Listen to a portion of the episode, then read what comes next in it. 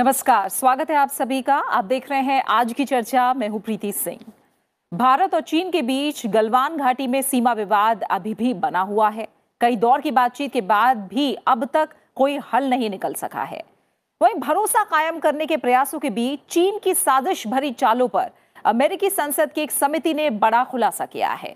America के चीन आर्थिक और सुरक्षा समीक्षा आयोग, यानी यूएससीसी ने अपनी एनुअल रिपोर्ट में खुलासा किया है कि चीन ने इस साल जून में गलवान घाटी में हुई खूनी हिंसा की साजिश रची थी। इस हमले का मकसद चीन का अपने पड़ोसी देशों के खिलाफ ज़ोर ज़बरदस्ती अभियान को तेज करना था। गलवान घाटी में चीन के सैनिकों ने रात के अंधेरे में भारतीय सैनिकों पर कायराना हमला किया था, जिसमें 20 भारतीय सैनिक शहीद हो गए थे। अमेरिका के चीन आर्थिक और सुरक्षा समीक्षा आयोग ने अपनी रिपोर्ट में कहा है कि कुछ साक्ष्य ये बताते हैं कि चीन ने इस हमले की साजिश को रचा था। रिपोर्ट में भी ये कहा गया है कि गलवान हिंसा के कुछ हफ़्ते पहले ही चीन के रक्षा मंत्री वई ने अपने जवानों को युद्ध करने के लिए प्रेरित किया था। आज की चर्चा में हम चीन की इस साजिश का खुलासा करने वाली इस रिपोर्ट और इसके असर का विश्लेषण करेंगे और इस चर्चा में शामिल होने के लिए हमारे साथ दो खास मेहमान जुड़े हुए हैं। हमारे साथ है रक्षा विशेषज्ञ major general retired Ashwini Kumar Siwach और हमारे साथ है पूर्व राजदूत योगेश गुप्ता जी। आप दोनों मेहमानों का बहुत बहुत शुक्रिया इस चर्चा में शामिल होने के लिए। सिवाच सर गलवान घाटी हिंसा की अगर बात करें तो भारत की तमाम दावों को, बातों को दरकिनार करके चीन यही कहता रहा कि भारत के उकसावे पर चीन ने प्रतिक्रिया दी थी। अब अमेरिकी रिपोर्ट ने भी भारत के स्टैंड को सही बताया है कि गलवान घाटी में हुई हिंसा चीन की सुनियोजित साजिश थी। क्या बड़ी बातें इस रिपोर्ट की भारत के पक्ष में रही हैं? आ, देखो प्रीति इसमें कोई दो राय नहीं। ये जो अभी यूएस चाइना इकोनॉमिक कोऑपरेशन की जो रिपोर्ट आई है बीस सौ बीस वाली ये साफ़ दर्शाती है तीन चार चीज़ें। हम्म। एक तो देखो चीन ने पहले ही मनसा बना ली थी लद्दाख में आने की। और इसीलिए उन्होंने जो जब सिंगजांग प्रोविंस से वो अपनी दो मैक्स डिवीज़न और एक मोटराइज डिवीज़न के साथ जब एक्सरसाइज कर रहे थे उसको लेके वो आगे पूरे देपसांग से लेके गलवान घाटी में और पेंगेंगसो के इलाके में हम्म। तो ये एक प्री प्लान था और उसके बाद जो रात को 15-16 जून को एक घटना हुई गलवान की, वो भी उन्होंने एक सोची समझी साजिश थी और उसको उन्होंने पहले ही सोच रखा था।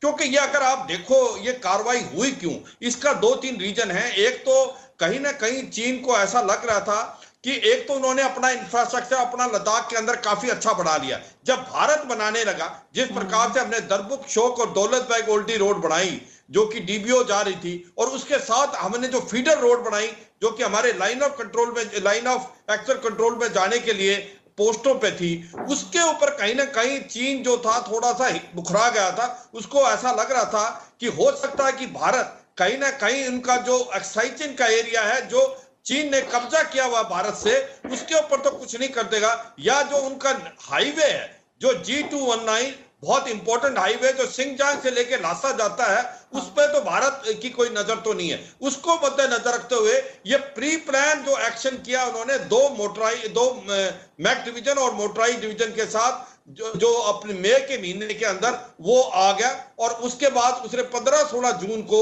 यह गलवान वाला हादसा किया हाँ। एक प्रकार से ये आप देखेंगे कि ये जो कार्रवाई थी ये एक दिन में नहीं हुई इसको पाँच छह महीने से प्लान कर रहा था हाँ। जब से भारत इंफ्रास्ट्रक्चर डेवलपमेंट की तरफ़ लगा हुआ था हाँ। और कहीं ना कहीं चीन जब चीन का और अमेरिका का जो ट्रेड वार था उसके बीच में भी उन्होंने उनके डिफेंस मिनिस्टर वी ने भी ये वो स्टेटमेंट दी थी अगर भारत इसमें इन्वॉल्व होता तो भारत के लिए अच्छा नहीं होगा हाँ। तो एक प्रकार से जिस जब पूरा का पूरा संसार आपका कोविड 19 के मारामारी के साथ हम्म। लगा हुआ था हम्म। उसका मौका उठाते हुए उसने ये ईस्टर्न लद्दाख में आए मगर आप इसको ये भी देखे प्रीति ये भारत में ही नहीं इन्होंने क्या किया साउथ चाइना सी में फिलीपींस हाँ। के साथ मलेशिया के साथ आपका और वियतनाम के साथ। हम्म। और उसके बाद उन्होंने अभी जो ताइवान के साथ क्या किया। हम्म। उसके हम्म। बाद सैम काकू आइलैंड के जापान के साथ हांगकांग के नेशनल सिक्योरिटी लॉ लाए। उनके रिलेशन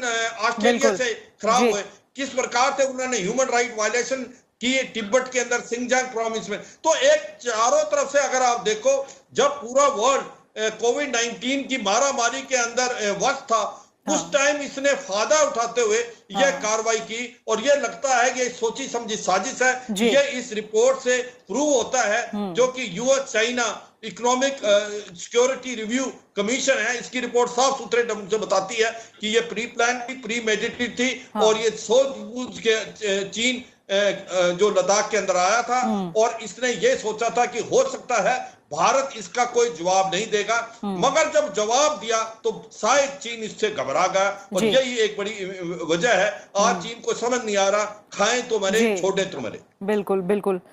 योगेश गुप्ता सर जैसे मकसद के बारे में सिवात सन ने जो अभी हमें बताया है ज़ाहिर तौर पर जो विस्तारवादी नीति रही है चीन की वही इसके पीछे मकसद दिखाई दे रहा है।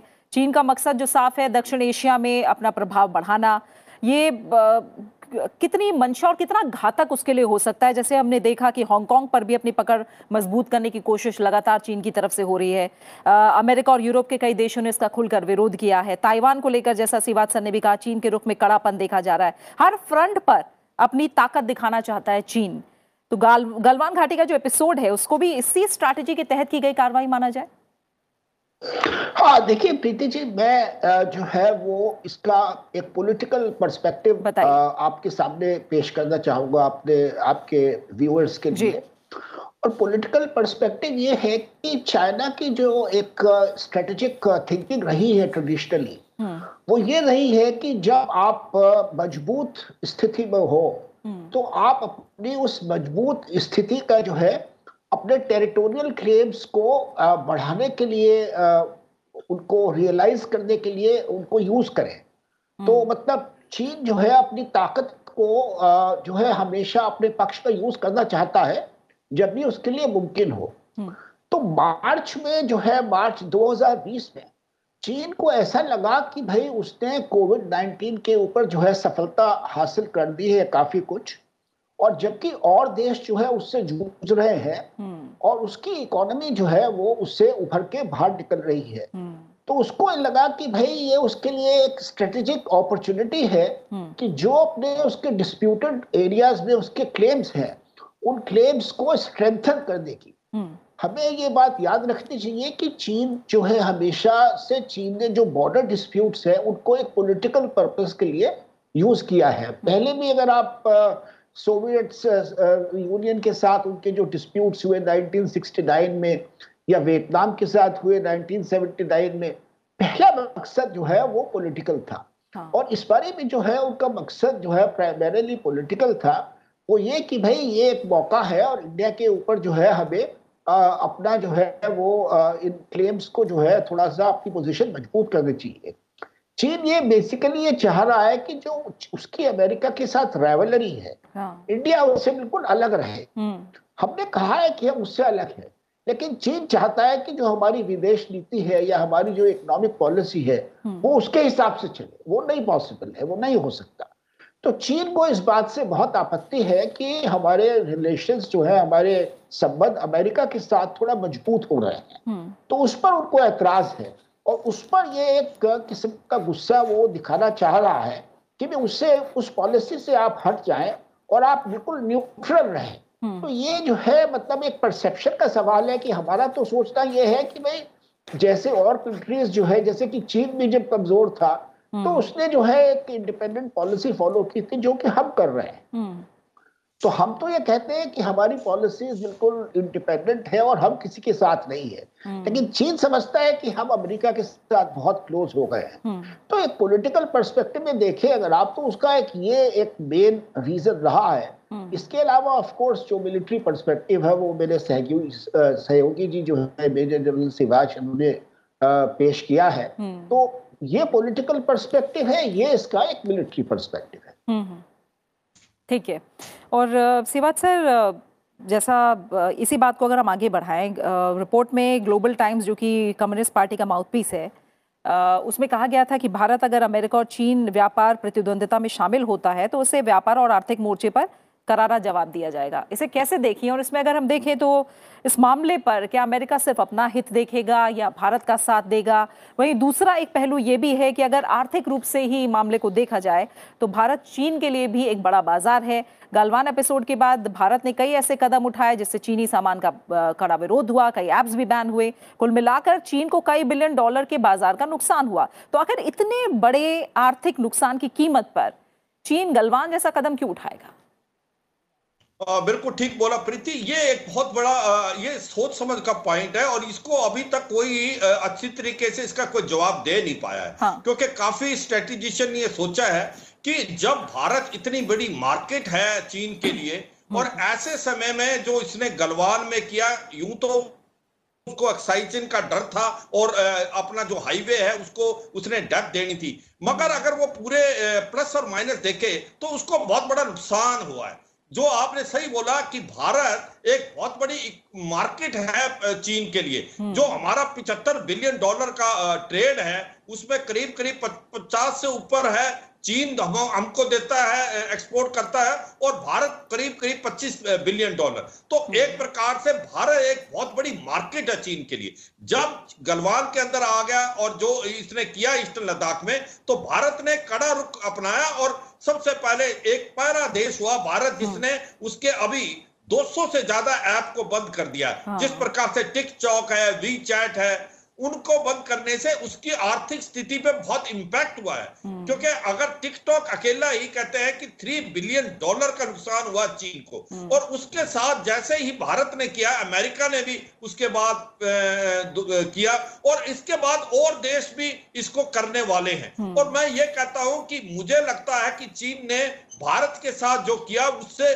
उसको अभी महसूस हुआ है बड़ी गलती कर दी उसने क्योंकि भारत एक प्रकार से बहुत बड़ी मार्केट है मिलिट्री एक ताकत है। और भारत अब जिस प्रकार से अमेरिका जापान और ऑस्ट्रेलिया के साथ जो क्वाड बढ़ के आया है इंडो पैसिफिक में वो भी कहीं ना कहीं चीन को बहुत नुकसान देगा। क्योंकि देखो चीन की विस्तारवादी गतिविधियाँ तो भारत में ही नहीं।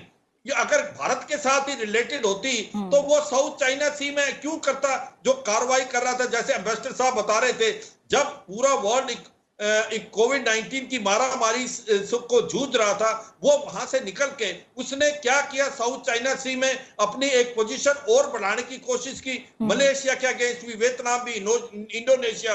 और उसने ताइवान को एक प्रकार से ग्रैब करने की कोशिश की फोर्सिबिली हाँ। वो अलग बात है। अमेरिका ने अपने जो एयरक्राफ्ट कैरियर है ग्रुप यूएसएस निम्ते जो यूएसएस रोनल्ड रेगन को ले आया इसी प्रकार जापान के साथ उसने सैन काकू आइलैंड में प्रॉब्लम ऑस्ट्रेलिया के साथ बहुत बड़ी प्रॉब्लम ऑस्ट्रेलिया एक ऐसा देश था जो चीन के बहुत करीब था हम्म। और इसी के कारण वो मालाबार एक्साइज में भी नहीं आता था क्वाड में भी खुल के नहीं आ रहा था हम्म। क्योंकि वो चीन के अगेंस्ट जाना नहीं चाहता था मगर जिस प्रकार से ऑस्ट्रेलिया और चीन के भी रिश्ते बिगड़े हैं ट्रेड वार हुआ है और किसी प्रकार से चीन ने आज की तारीख में उसके ऊपर गलत वो अफवाहें भी लगाई हैं हम्म। कि अफ़गानिस्तान के अंदर जो ऑस्ट्रेलियन सैनिकों ने बहुत बड़ा ह्यूमन राइट वायलेशन किया तो एक प्रकार से ऐसा लगता है कि जो चीन है उसकी ओवरऑल विस्तारवादी गतिविधियाँ पूरे वर्ल्ड को अच्छी नहीं लग रही और वो आइसोलेट हो गया आज हम्म। आज की तारीख में डिप्लोमेटिकली और पॉलिटिकली आइसोलेट है उसने जो साउथ चाइना सी में भी किया जो उसने ईस्ट चाइना सी में किया इंडो हम्म। पैसिफिक में किया और किसी प्रकार से उसने हांगकांग के अंदर न्यूज़ ये जो न्यूज़ नेशनल सिक्योरिटी ले लेके आया उसके बाद जो ह्यूमन राइट वायलेशन कर रहा है ये तिब्बत के अंदर सिंगजांग में हम्म। इसको सारा मद्देनजर रखते हुए ऐसा लगता है कि चीन जो है एक प्रकार से बिल्कुल अकेला पड़ गया है हाँ। और अभी उसको समझ नहीं आ रहा कि अभी क्या करे और जिस प्रकार से भारत का जो स्ट्रेटेजिक अलायंस हो गया है हाँ। अमेरिका और ऑस्ट्रेलिया और जापान के साथ क्वाड हम्म। का जो कि एक प्रकार इंडो पैसिफिक में, में freedom of navigation rule based international order और maintaining territorial integrity and sovereignty of island territories in the Indo Pacific तो ये एक प्रकार से बताया। जो बात आपने बोली प्रीति क्या अमेरिका हमारे साथ खुल के आएगा? हम्म। ये तो मैं नहीं समझता ऐसा होगा हाँ। क्योंकि हर देश अपना हित देखता है। हम्म, और अमेरिका अपना हित देखेगा। जहाँ तक हित उसका और हमारा हित मिलता है तो वो हमारे साथ होगा। बाकी अगर कल को लड़ाई होती है चीन के साथ भारत की लद्दाख के अंदर वो लड़ाई तो हमें खुद लड़नी पड़ेगी। हाँ यूँ तो वो हमको मदद देगा आपको अ, अ, रैकी में सर्वेलेंस हाँ। में आपके वेपन और इक्विपमेंट में। बाकी कार्रवाई भारत को खुद ही करनी पड़ेगी। हम्म। और मैं इससे सहमत हूँ कि भारत को अपना इंटरेस्ट खुद देखना है। है। अमेरिका अपने इंटरेस्ट के साथ चलेगा। जहाँ हमारे दोनों के इंटरेस्ट मिलते हैं हाँ। वहाँ पर बात ठीक है। नहीं तो हमें अपने आप ध्यान देना बिल्कुल, पड़ेगा। बिल्कुल, मैं एक और चीज़ बताना चाहूँगा। जिस प्रकार से आज अमेरिका हमको हेल्प कर रहा है लद्दाख के अंदर जिस प्रकार से ये हमने जो चार फाउंडेशन पैक्ट साइन किए हैं अमेरिका से हाँ। जिस जो कि लीमियो भी था और अभी बेका किया था लीमियो के through logistic exchange memorandum of agreement उसके तहत उसने हमको तीस तीस हज़ार अभी वो ए, हाई एल्टीट्यूड के एक प्रकार से किट दे दी है जो हाँ। कि हमारे जवानों के लिए हाई एल्टीट्यूड में इस्तेमाल की जाएगी। तो एक प्रकार अमेरिका हमको पूरी सपोर्ट कर रहा है मगर ये सोचना कि अमेरिका हमारे को ऑल आउट जाएगा मुझे लगता नहीं वो नहीं जाएगा वो अपना हित देखेगा। और जहाँ ट्रेड वार की बात है भारत को ट्रेड वार चीन के साथ खुद लड़ना पड़ेगा। मगर भारत अभी काफ़ी सख्त हो गया है। हाँ। ऐप भी उसने बैन कर दिए हैं। उसकी डायरेक्ट इन्वेस्टमेंट पे भी काफ़ी उस वो लगा दिए रिस्ट्रिक्शन लगा दी हैं। और उसके बाद उसको सबसे ज़्यादा डर क्या हो गया अमेरिका चीन को? जिस प्रकार से भारत की जो नेवी है जो इंडियन ओशन में मलक्का स्टेट को ब्लॉक कर सकती है तो चीन को इसका बहुत बड़ा डर है क्योंकि उसका 70 से 80 परसेंट ट्रेड और ऑयल वहाँ से जाता है। अगर कल को लड़ाई होती है तो 50 दिन से ज़्यादा उसके पास सामान नहीं है ऑयल का हम इसको ब्लॉक कर सकते हैं। तो है। मुझे लगता है कि आने वाले समय में एक प्रकार से ये बहुत ज़्यादा इंपॉर्टेंट क्वेश्चन होगा कि इसके बाद किस तरीके से सिचुएशन को डिफ्यूज किया जाए हाँ। भारत और चीन के ऊपर। ठीक है। ठीक है, योगेश गुप्ता सर थोड़ा कूटनीतिक लिहाज से समझें। तो जो रिपोर्ट है, उसमें कहा गया है कि गलवान घाटी में जो चीन की कार्रवाई हुई, उससे चीन को फ़ायदा नहीं हुआ है कुछ भी। अब कूटनीतिक लिहाज से देखा जाए तो एक तरह से देखें तो छह महीने का वक्त उतना लंबा समय भी नहीं होता है, काफ़ी कम होता है। आने वाले समय में जो चीन की इस- विस्तारवादी सोच के तहत की गई जो कार्रवाई है, उसका क्या असर होता देख रहे हैं आप? देखिए प्रीति चीन ने ये नहीं सोचा था कि जिस तरह का जवाब इंडिया ने मिलिटरीली दिया है। हाँ, कि उस तरह का जवाब देगा। चीन की सोच थी कि भाई जिस तरह से पहले जो है वो आ, हमारे टेरिटरीज पर कब्जा उसने करता आया है पहले उस तरह वो कर पाएगा। हम्म। लेकिन इस बार कुछ ऐसा नहीं हुआ और हमारी तरफ़ से जो है एक बड़ा जबर एक बहुत फॉर्मिडेबल एक बड़ा स्ट्रॉन्ग रिस्पॉन्स दिया गया। हाँ। और जब ये हमारे जवानों ने जो है ये उनतीस तीस अगस्त की रात को जब वो माउंटेनस हाइट्स वगैरह कैप्चर कर ली हाँ। तो उससे जो है सिचुएशन काफ़ी बदल गई।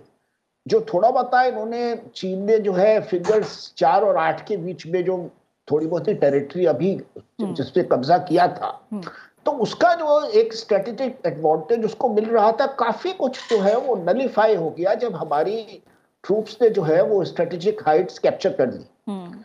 तो अब समस्या ये है कि चीन जो है वो आ, वापस जाए तो उसको कुछ बताना पड़ेगा कि भाई उसका ये जो उसने ये सब किया उसका आउटकम क्या निकला। हम्म। तो ये उसकी समस्या है कि वो कैसे लोगों को बताए कि भाई जो ये सब उसने किया उसका मतलब उससे उसको कितना फ़ायदा हुआ? हम्म। क्योंकि काफ़ी उसने जो है भारत के साथ अपने रिश्ते खराब कर लिए उसकी एक ग्लोबल इमेज खराब हो गई। हम्म। तो जो चीन के राष्ट्रपति है शी जिनपिंग जो अपने आप को एक जिसे कहते हैं एक अथॉरिटेरियन एक स्ट्रॉन्गमैन टाइप इमेज उन्होंने क्रिएट कर रखी है। तो उनका जो है 2022 में उनका टर्म का दोबारा एक्सटेंड होने का मसला आने वाला है। हम्म। तो उसमें उनको ये बताना पड़ेगा कि मैं जो भी उन्होंने ये सब स्टेप्स लिए उससे चीन को क्या फ़ायदा हुआ? तो इसलिए चीन जो है इस मुद्दे से जो निकलने के लिए कुछ वे आउट ढूंढेगा कि भाई कुछ वो डोमेस्टिकली एक्सप्लेन कर सके अपने लोगों को कि भाई ये उसका एक नेट गेन हुआ इससे। और वो जो वे आउट है वो अभी तक उसको कोई नज़र नहीं आ रहा है। तो इसलिए जो है वो दोनों तरफ़ की जो है जिसे कहते हैं स्टेलमेट जो है वो बना हुआ है लद्दाख में। तो उसका एक थोड़ा सा हमें पेशेंटली वेट करना पड़ेगा और आइंदा के लिए हमें ये ध्यान रखना पड़ेगा कि हम जो चीन के इंकर्शन है हम्म उसको एक तो रेगुलरली मॉनिटर करें और दूसरा जो है कभी भी अगर ऐसी सूरत हाल हो हम्म तो खाली हम चीन को नहीं कुछ एरियाज़ में हम भी जो है हमारे ट्रूप्स एंटर करके कुछ स्ट्रेटेजिकली इंपॉर्टेंट एरियाज़ कैप्चर कर ले। जिससे कि हमारे पास जो है नेगोशिएशंस में कुछ एक जिसे कहते हैं we have something to give something to bank upon कि ऐसा ना हो कि खाली चीनी के पास सब कुछ है कुछ हमारे पास भी बार्गेनिंग चिप्स हो। हम्म, तो ये इसका एक लेसन है और दूसरा ये है कि भाई हमें मिलिटेरली अपने आप को तैयार करना पड़ेगा। क्योंकि चीन देखिए हमसे काफ़ी बड़ी इकोनॉमी है फाइव टाइम्स बिगर है। हम्म, और वो मिलिटरीली अपने आप को तैयार कर रहा है। तो हमें भी थोड़ा सा अपनी जो आर्म फोर्सेस है इसको रीऑर्गेनाइज करना पड़ेगा। जैसे चीन ने जो है वो थिएटर कमांड टाइप रीऑर्गेनाइजेशन किया है कि उसके सब के सब यूनिट्स जो है चाहे फौज है मिसाइल्स है कम्युनिकेशंस है इलेक्ट्रॉनिक्स है हाँ। या एयरफोर्स है या स्ट्रेटेजिक यूनिट्स है वो सब के सब एक थिएटर में इकट्ठे हो जाते हैं तो उस तरह कुछ हमें भी करना पड़ेगा। इसके अलावा जो चीन जो है वो आर्टिफिशियल इंटेलिजेंस बेस्ड वेपन्स जो है इलेक्ट्रॉनिक्स बेस्ड वेपन्स यूज़ कर रहा है स्पेस वेपन्स में उसने काफ़ी कुछ प्रोग्रेस की है।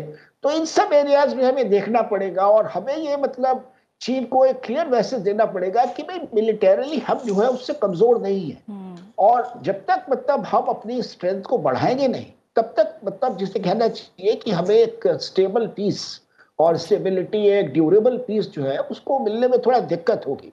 तो इन मसलों के ऊपर जो है हमें थोड़ा ध्यान देना पड़ेगा कि हम जो है अपनी मिलिट्री प्रिपेयर्डनेस को जो है और थोड़ा बढ़ाएँ बॉर्डरिंग एरियाज़ में खासतौर से। ठीक है तो रक्षा और सुरक्षा के मामले में क्या करना चाहिए? आगे आप दोनों ने राय दी है उसे लेकर। इसके अलावा मैं ये जानना चाहती हूँ सिवात सर कि चीन पाकिस्तान में बिल्ट इन रोड प्रोजेक्ट बना रहा है। उसकी कोशिश पूर्वी यूरोप में भी कुछ ऐसी ही परियोजनाओं को शुरू करने की थी। लेकिन जिस तरह से अब भारत और भारत प्रशांत क्षेत्र के देशों के लिए वो परेशानी खड़ा कर रहा है, क्या कोई असर होता? आप देख रहे हैं कि यूरोपीय देशों में जो विस्तार की नीति है, उस पर कोई असर पड़ेगा? भारत जैसे देशों के लिए अवसर उत्पन्न होंगे? क्या दिख रहा है इसके बाद? हाँ बिल्कुल ठीक बोला आपने, प्रीति। ये जो चाइना एक प्रकार से जो बेल्ट रोड इनिशिएटिव है चाइना का इसमें उन्होंने थ्री ट्रिलियन डॉलर का इस्तेमाल किया है। और हाँ। उसका सबसे बड़ा इम्पोर्टेंट जो बीआरआई का फ्लैगशिप प्रोजेक्ट है वो है चाइना पाकिस्तान इकोनॉमिक कॉरिडोर जिसमें बासठ बिलियन डॉलर जो है उसमें लागत लगेगी। और वो अभी खटाई में पड़ गया है क्योंकि उसमें प्रॉब्लम आ गई है।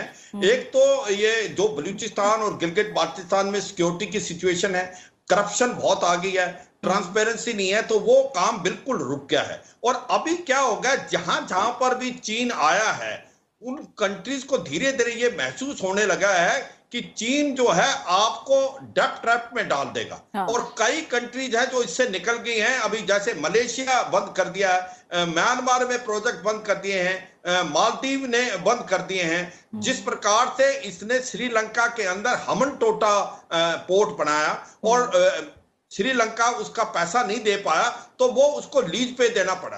तो ऐसा हो रहा है कि आज की तारीख में जो बेल्ट रोड इनिशिएटिव है वो चीन को फ़ायदा दे रहा है जिस देश में जा रहा है उस देश में उसको कोई फ़ायदा नहीं दे रहा। ये अभी समझ आ गया सभी को और वो जो छोटे छोटे देश हैं उनको ये लोन पे दे रहा है और काफ़ी इंटरेस्ट वाले लोन पे दे रहा है तो वो पैसा वापस नहीं दे पाएँगे और वो डेप्ट ट्रैप में चल जाएँगे। तो इस प्रकार से जो अफ्रीका की तरफ़ ईस्ट यूरोप की तरफ़ जो रोड जारी हैं वहाँ पर भी जो हाईवेज हैं और उनके रेलवेज हैं उन पे अभी काफ़ी प्रॉब्लम आने लगी है कि लोगों को महसूस हुआ है कि ये बीआरआई एक अच्छा तरीका नहीं है डेवलपमेंट करने का। आप जिस कंट्री के अंदर जा रहे हैं उसकी पहले देखें उसको क्या ज़रूरत है? आप उसको ठोपे नहीं। तो ये एक प्रकार से जो बीआरआई का कॉन्सेप्ट है वो मुझे नहीं लगता इतना सक्सेसफुल हुआ है और इसको बड़ी तकलीफ़ होने वाली है आने वाले समय में। कई कंट्रीज़ उससे निकल रही हैं और जो कंट्री हैं उनको डेप ट्रैप की बहुत बड़ी प्रॉब्लम होगी। तो ये एक बात बहुत इंपॉर्टेंट है। जिस प्रकार से अमेरिका जापान इंडिया मिलके कुछ और ऑल्टरनेटिव बता रहे थे कि ऐसा करा जाए कि उस जो उस कंट्री से ये रोड या हाईवे निकलते हैं उसका इस्तेमाल किया जाए उनको भी लिया जाए और उनके हिसाब से बनने चाहिए। अभी जो भी जैसे मान लो चाइना पाकिस्तान इकोनॉमिक कॉरिडोर है हाँ। जो फ्लैगशिप प्रोजेक्ट है उसमें बासठ बिलियन डॉलर लगे हैं मगर जो भी कार्रवाई हो रही है वो चीन के फ़ायदे में। पाकिस्तान को कोई फ़ायदा नहीं। टेक्नीशियन इंजीनियर वर्किंग फोर्स चीन से आई है। पैसा चीन को जाएगा। चीन ग्वादार तक चला जाएगा। इंडियन ओशन में वार्म वाटर के लिए उसका हाईवे बन जाएगा ग्वादार से लेके सिंगजंग प्रोविंस में। और जो पाकिस्तान है आने वाले समय में एक प्रकार से डेप ट्रैप में चला जाएगा और पाकिस्तान चीन की एक सैटेलाइट कॉलोनी बन जाएगी। क्योंकि हाँ। वो पैसा नहीं दे पाएगा। या तो वो गिलगित बाल्टिस्तान को दे देगा या जिस प्रकार से वो कराची के अंदर जो डिग्गी आइलैंड और दूसरे आइलैंड को दे रहा है। हाँ। तो ये ओनली पाकिस्तान की प्रॉब्लम नहीं है। ये मालदीव में भी ऐसा होने वाला था श्रीलंका में भी हो रहा है और कहीं ना कहीं मलेशिया में भी ये बातचीत चल रही थी। म्यांमार ने जो था अभी तो चाइना म्यांमार इकोनॉमिक कॉरिडोर था उस पर भी काफ़ी अटकन आई। हाँ। तो आने वाले समय में ये प्रॉब्लम आएगी और ये इतनी इतना स्मूथली नहीं जाएगा जितना चीन ने सोचा था और चीन एक्सप्लॉइट कर रहा था इन कंट्रीज़ को। चाहे वो अफ्रीका में चाहे वो ईस्ट यूरोप में हो या वो एशियन कंट्री हो। तो ये तो है और भारत को फ़ायदा यह है भारत कह रहा है जो भारत के नज़दीक पड़ोसी देश। हैं उनके साथ मिलके उनकी डेवलपमेंट साथ मिलकर करे। हाँ। जैसे भारत और नेपाल भारत और भूटान और उसके बाद जो बिम्स्टेक का हिस्सा है इसी प्रकार से हमने ट्राइलेटरल रोड बना रहे हैं। भारत से लेके म्यांमार म्यांमार से थाईलैंड और वो फिर आगे कंबोडिया लॉस में भी जा सकती है। और है। इसी प्रकार से भारत अभी जो है कोलंबो का पोर्ट है वो डेवलप करना चाहता है श्रीलंका में। इसी प्रकार से मालदीव के अंदर बहुत पैसा खर्च हाँ। कर रहा भारत भी रिलेशन इंप्रूव हो गए। तो जो भारत का तरीका है और जिस प्रकार से भारत ने अफ़गानिस्तान के अंदर थ्री बिलियन डॉलर की इंफ्रास्ट्रक्चर डेवलपमेंट की है वो काबिल तारीफ़ है और वो इंक्लूसिव है वो साथ लेके चल रही है। वो किसी दूसरी कंट्री को डेप ट्रैप में नहीं डालती। तो एक प्रकार से मुझे लगता है आने वाले समय में चीन को बहुत प्रॉब्लम होगी बेल्ट रोड इनिशिएटिव की। वो इतना सक्सेसफुल होता हुआ मुझे नज़र नहीं आ रहा। ठीक है ठीक है। और इसी के साथ आज की चर्चा का समय भी पूरा हो गया है। सिवात सर आपका योगेश गुप्ता जी आपका आप दोनों मेहमानों का बहुत बहुत शुक्रिया इस चर्चा में शामिल होने के लिए वक्त देने के लिए हमें। तो अमेरिका की इस रिपोर्ट से ये साफ़ हो गया है कि चीन ने जानबूझकर एलएसी पर तनाव बढ़ाया और इसके पीछे उसकी विस्तारवादी नीतियाँ थी। भारत ने भी इसका मुँह तोड़ जवाब दिया है और अब इस दुस्साहस का जो खामियाजा है, वो चीन को ही भुगतना पड़ रहा है। इसी के साथ आज की चर्चा में फ़िलहाल इतना ही। आप इस कार्यक्रम को यूट्यूब पर भी देख सकते हैं और अपनी राय और सुझाव हमारे साथ साझा कर सकते हैं। नमस्कार।